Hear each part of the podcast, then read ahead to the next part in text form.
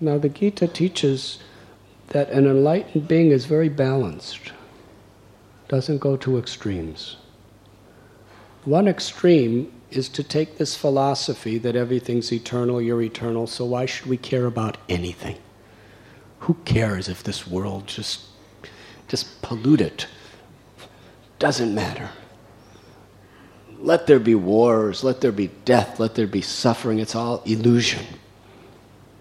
Why should I take care of my health? That's one extreme. And another extreme is to be so attached to these things that we become so confused and bewildered and stressed out when things aren't going you know, the way they should. And when somebody dies, we become so depressed and alone.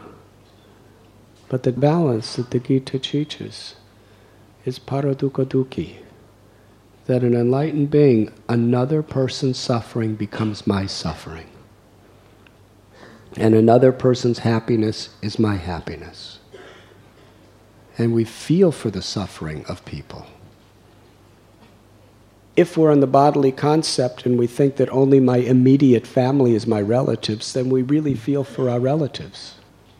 But if on the spiritual concept, we realize aham bija pradah pita, that Krishna is the seed giving father and mother of all living beings, and therefore we are all related. Then we have compassion and we feel the pains of every living being.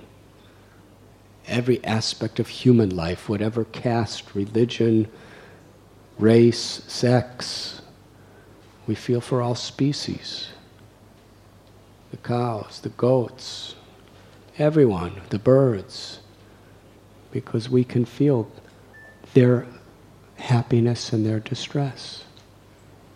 This is enlightenment.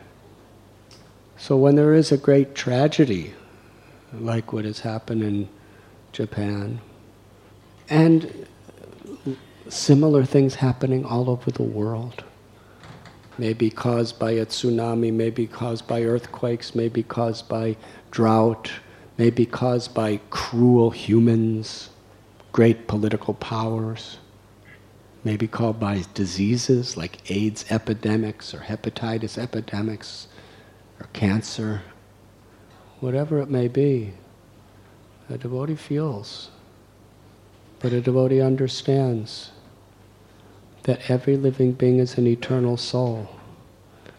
And even if none of these things happen, if things go right, time is going to kill everyone.